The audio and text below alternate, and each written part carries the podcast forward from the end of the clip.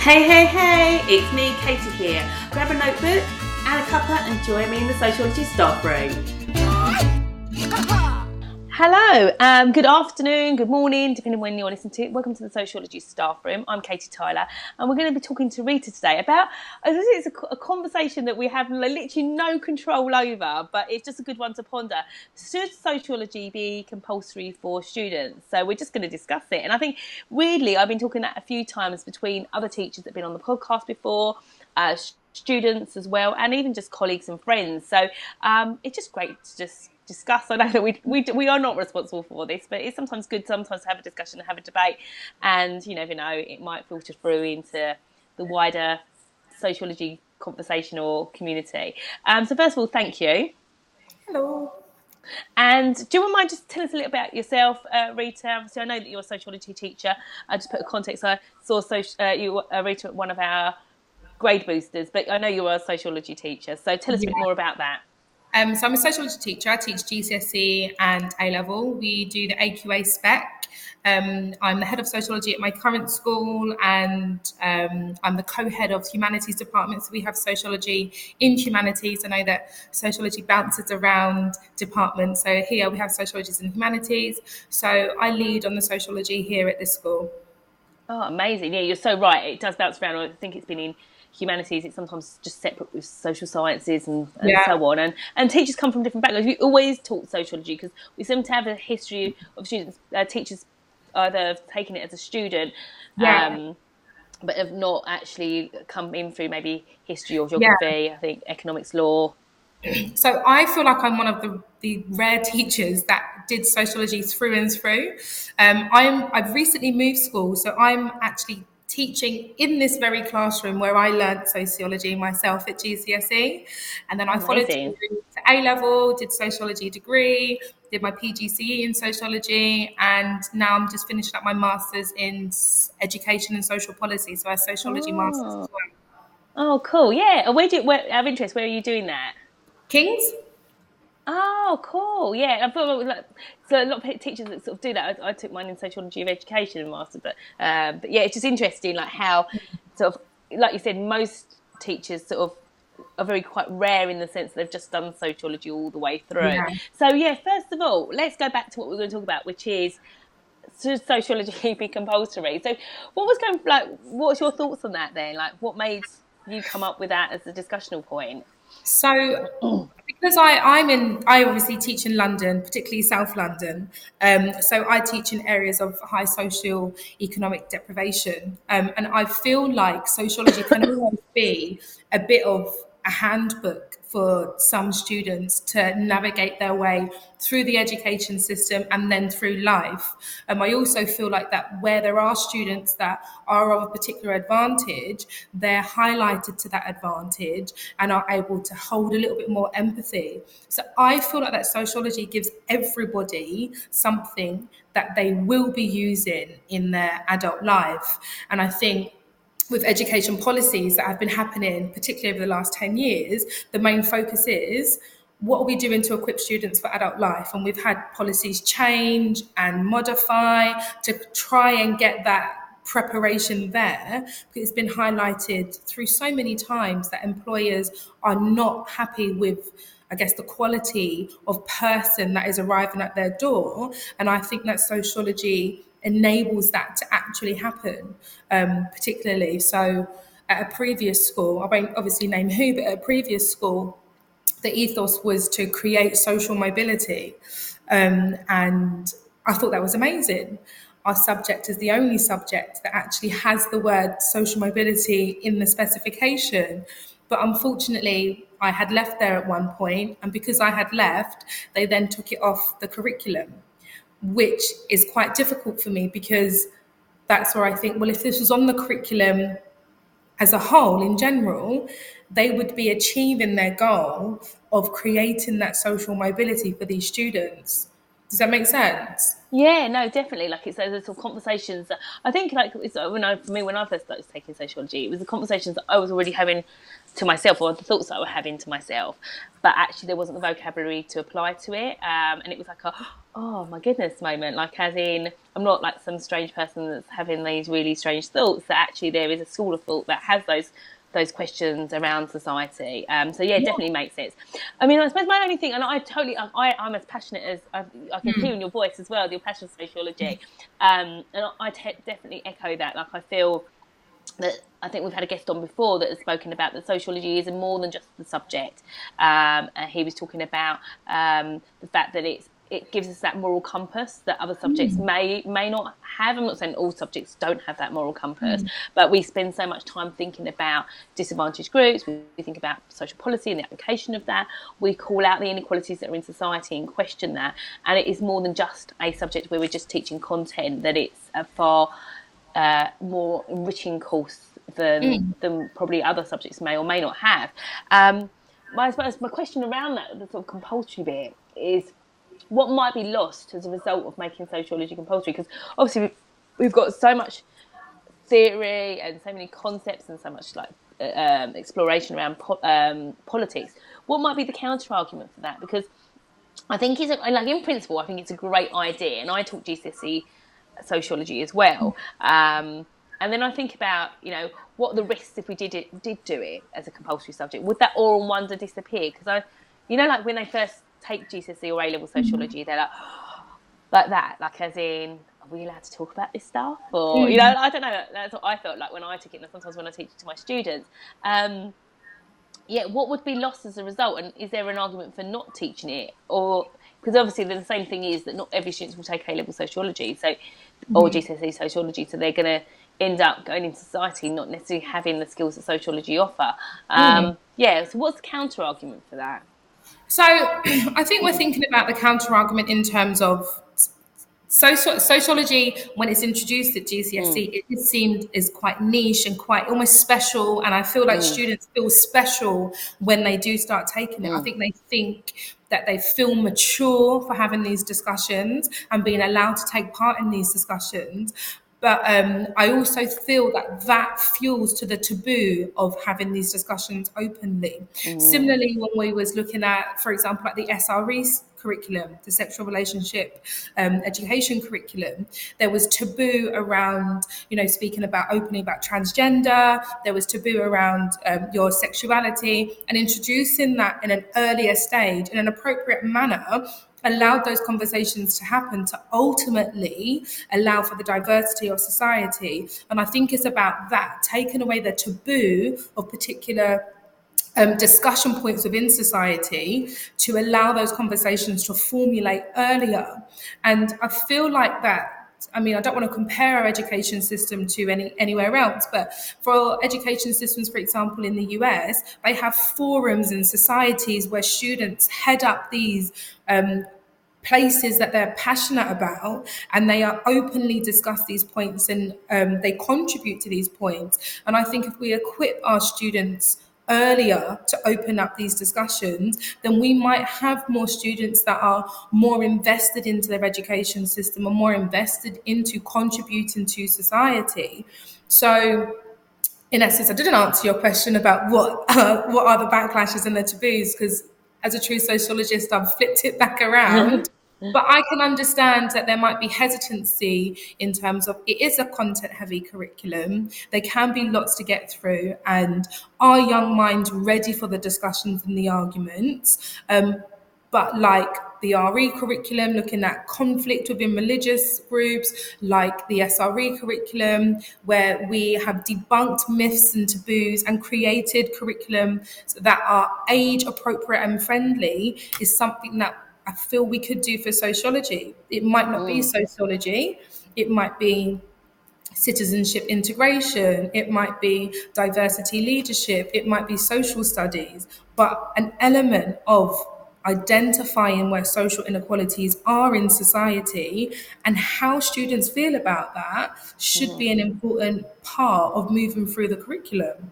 Yeah, no, I, and I hear you on that because I mean, I've I'm old enough to remember the citizenship curriculum as well, and that obviously there was pros and cons around that in it mm. in itself, um, and then sort of obviously where it was it was coming from. What I mean, what might be, I suppose, what would be the argument might be um, that PSHE does that. So people might say, well, we don't need sociology because we've got PSHE already, um, and PSHE covers uh, those inequalities already. What would be an argument either for or against that? I don't know. I'm, just, I'm, trying, I'm trying to pose a debate on this one. Because I, mean, I think PSHE identifies diversity. I think that's the main thing PSHE does when it comes. If we're looking at this social element, it hmm. identifies diversity. But what it's not doing is looking at okay, amongst this diversity, who has more power and who doesn't have mm. more power? And what does that do to the society? How do you feel about this? What does that do to policy? How can we change policies? I think it doesn't open up the broader scope of the what's and hows and the evaluative skills um, that we use in sociology, but how we look at our own policies. And I think you know, these things will contribute to being an active member of our society, particularly when it comes to things like voting um, and understanding what people are voting for, because a lot of our policies are, you know, to advantage particular areas of society. And if we don't know who or what is at a disadvantage, then we can't look at the next thing. Mm, yeah, no, no, no. I mean, I pose that as a question because I know that some people might say that in the sense that like PSHE does an element of that, and I think I suppose with the nature of PSHE, obviously looks at like facts as well, like just health and mm. like health and how yeah. to respond to that. Or there might be, you know, there isn't. There's quite. They've got lots of different elements to it. Um, yeah. So like it might not be like say for example i'm just thinking about something that might be taught in PSHE might be vaping but it doesn't mm. necessarily tell you well why do certain social groups are more likely to be into vaping um, mm-hmm. if there is i don't know if there's any data on that or smoking and like health disadvantages mm-hmm. um, or risky behavior so it's almost like a sort of generic oh well let's look at risky uh, choices in society. Yeah. But it's almost like you said, it's quite generic. It's like highlighting them. It doesn't say, well, actually, certain social groups are more likely to be disadvantaged by risk-taking mm-hmm. behaviour because of the way society works, and there isn't that just debate. I think you were saying that, that's yeah. there. Um, like you mentioned before, sort of the emotional immaturity of students. What I mean, I suppose it's like what you said earlier is if we skill, how do we avoid that? I mean, then mm. we could obviously skill up students um, mm. with things that are age appropriate. Is there a way that schools, because obviously there is no there is no policy to bring mm. sociology as a compulsory subject. There's so yeah. much in sociology. Like I was thinking off the top of my head, we just had a guest uh, not so long ago talking about anti-racism. But mm. yeah, if we're talking about anti-racism, um, I don't know, in year 10, 11, 12 or 13, it, potentially that's a little bit late. Do you know what I mean? Like as in, yeah. you know, a lot of the debates that we should be talking about or talking about, as you said, inequalities around power. Um, mm-hmm. You know, that's quite a late time. So how if we haven't got a system to obviously teach sociology at lower school and it isn't a compulsory subject. How what's your how can we do that? How can we start embedding it earlier? So like if we do, some, I appreciate some people teach in post sixteen um, environments like colleges, but say if you work in a mm-hmm. school.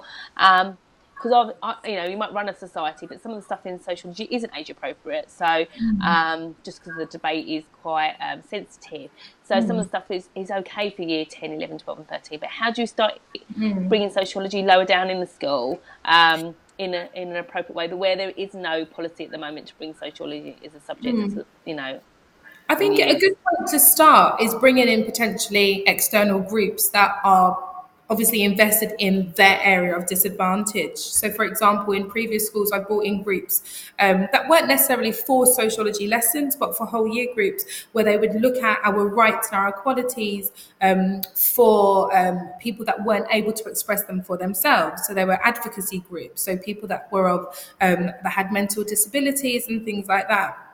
So there, by bringing that in, by bringing a group in, clearly highlights that this is a disadvantaged group because they have support for something. So I think it could be bringing in groups to identify and explain how we're supporting these people. Um, it could be just acknowledging forums of students where there has been a disadvantage that has taken place, but they might not know that that's happened or they've not been able to speak about that that that's happened. Um, it's about looking at some experiences, I think, is the first and foremost for sociology, looking at how these experiences you know, change us and how we view society. And then, like you said, when you get into the class, it's like, oh, that's a thing. That's mm. actually a key term. That's a study that's happened, and this is true. And that happens in my class. Students say, oh, miss, that's real because that happened to me, or I've seen this happen, but that's a thing that we can now name. But that is being highlighted earlier on so they can draw on their experiences. Yeah, I mean, as, as you're thinking, I was thinking straight off, like maybe it, you know schools could create that working body of, of teachers because obviously, you know, obviously like PSHE is there as a compulsory subject. You've got RS um, or RE lower down the school. You've got the humanities subjects, and it's maybe creating those networks of, of t- humanities teachers more often than not that are working cross curricular and bringing in like knowing that there's going to be a needed a guest speaker for mm. PSHE or RE, RE or something mm. that has a sociology background. Um, I think that you know it's like you said, putting on those experiences, and I, I, think some of those experiences can be filtered in lower down the school as well. Um, yeah. To, the thing is, those conversations. I don't know any teacher that studied an element of the sociology of education. Mm. This is something as teachers we have to learn about so that we mm. can you know, avoid our biases within the classroom. So this means that all teachers, or at least majority of teachers in schools, have had some kind of training around the the, the, sociology of education around the inequalities within the classroom. So all teachers would be able to contribute or create some kind of forum or society that can lead on these, you know, social justice um, initiatives that can be propelled through the lower years, you know, mm. because just because I don't take it to GCSE doesn't mean that they shouldn't be equipped for when they get there. We're one of the only subjects that is a brand new subject. So it's a lot to kind of start in the first term. We've got history, geography, RE, and languages that are not all taken at GCSE. So I can't see why sociology couldn't be one of those subjects that are embedded within the curriculum up until year nine. Mm, definitely, like those discussions with other subjects, like you said, and also I was thinking, like as you were talking, I was just bouncing some ideas in my own head. I was thinking, like, you know, obviously you said all teachers will have some sociology of education in their mm-hmm. background, but I wonder how many. I suppose it's like obviously you can't answer that as the representative mm-hmm. of everyone, but I wonder how many sociology teachers are having those conversations with the senior leadership team who are either responsible for pupil premium, culture capital. Mm-hmm. Um, I'm trying, you know, SEN, um, you know, Aimhigher, obviously that's gone, gone now, but the Sutton Trust mm. sort of stretching and challenging those students that are first generation university students. How much are, are sociology teachers informing the the practice of the whole school mm. structure? Mm. I don't know. I just thought that as my head because I was thinking, well, obviously, like you, I think you said right at the beginning, we talk about social mobility. We also talk about social uh, culture capital. Mm. Obviously, in a different way that uh, maybe it's been interpreted. Um, but we, there is so much of sociology in education and how mm. schools are, are monitored around mm. lots of elements of sociology. You know, they, mm. the names changed to disadvantaged groups in society, so we know, don't really talk about low income families, talk about disadvantaged groups in society. I wonder how many sociology teachers. I know that I'm not. I mean, I don't know how many people are. I don't know, like, I wonder how many people I mean, are having those conversations on that unless they are members of SLT. But yeah, yeah, structural things. They're already members of SLT. In my previous post, I was a member of SLT, so I was able mm. to have those conversations. Um, but you're right; it, it's such an enormous task to kind mm. of take on and have those conversations with with um, leaders and head teachers. And then, I mean, with all if, if I had a perfect world, obviously, then we might be introducing other job roles within schools. Previously, um, I was in discussions with a with a head teacher around a job role which was specific about social research and the research of education. Oh. So essentially, that's a sociologist in school looking at the research that's out there and that's come in, and how we embed that into school, into our curriculum. And I think that's wonderful mm. to, because that is what we do need to be doing. We need to be looking at research that's out there and policies that are out there and embedding that into our curriculum and into school. But of course, there's no budget for that, for schools to be hiring a, a research scientist for, for our curriculum. And then it is left down to the, the sociology teacher and it is left down to the humanities department or social science department. Then that's when they're overstretched and not able to contribute as much or how they would like to. So I guess not many teachers are having these discussions with their head teachers, um, but I feel like there should be more. Yeah, it just made me think because obviously we talked about the st- the students um, having that sociological knowledge mm. early on and it being filtered into the curriculum because obviously we don't have it as a compulsory subject and there's lots of ways we can do that like through network groups mm. forums like you said looking at existing curriculums and seeing where sociology can be embedded and, and, and sort of talking to, to other teachers about that but obviously there's sort of the, the sort of student level, but also there's also the management level or the leadership yeah. level where those conversations. And I suppose like sociology is a new I know we're biased. I appreciate that. Mm-hmm. That we're sort of saying how great it is, but we're in a quite a unique position in the sense mm-hmm. that our subject is looking at stuff that schools are yeah. looking at. Like, you know, yeah. we, we, cover the marketisation of education, talk about privatisation, all these aspects. We look at the inequalities why certain groups are underachieving or achieving, yeah. uh, different how identities are formed and how we can combat um, stigmas that happen within the classroom.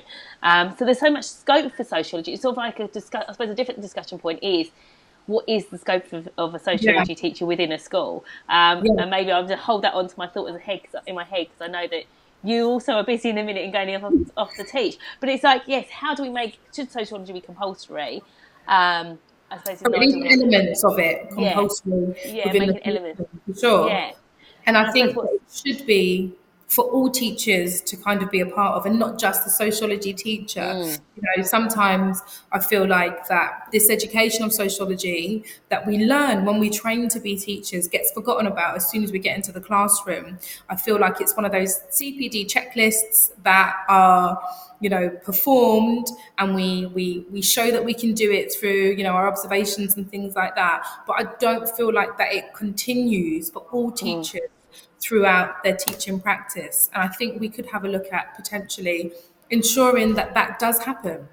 Yeah, definitely. Because I feel like, you know, where where's the scope for sociology in teaching, as in teaching, like not just mm. as a sociology teacher in the subjects and the content, but where's the scope for sociology in teaching? I did briefly speak to someone about pedagogy and, and how sociological pedagogy is not as popular at the moment, and like mm-hmm. uh, the more cognitive approach is more popular at the moment uh, with like uh, memory models and stuff like that. But actually, that's only one part of the picture because if you're disadvantaged and you're, you know, we saw the data with COVID and students that are from low income families mm. um, are less likely to do well. Well, actually, if we ignore that, the social context, and just focus on like, let's just remember stuff, and that's how people's brain works there's not mm. one without the other. They sort of co- yeah. coexist with each other. I feel like we've spoken lots around this, and I'm like, oh my gosh, there's so much more to talk there's about. So much, um, yeah. But yeah, I think it's definitely food for thought. Is for, for teachers to think about how we can embed sociology lower down in the curriculum, even if you just teach it at key mm. stage four or five. Um, mm. And there's definitely more scope for that for sure. So yeah, absolutely. Oh, thank you for your time. I'm just I'm looking at that clock and I'm thinking I know you're going off to teach. Um, thank you ever so much, and hope oh, you pick up the question again. And love to see how your uh, social policy. It's an interesting year for you as well doing the social policy. So there's lots yeah, going on. Yeah, so, yeah. yeah. Oh, next year particularly. oh, brilliant! You take care. Thank take you. Care. Bye. Bye. The Sociology Staff Room is brought to you by tutor2u Sociology. Find us at tutor2u.net forward slash sociology or follow us on Twitter at tutor2usoc or Instagram at tutor2usoc. You can also join our very lively Facebook groups for sociology teachers. See you soon.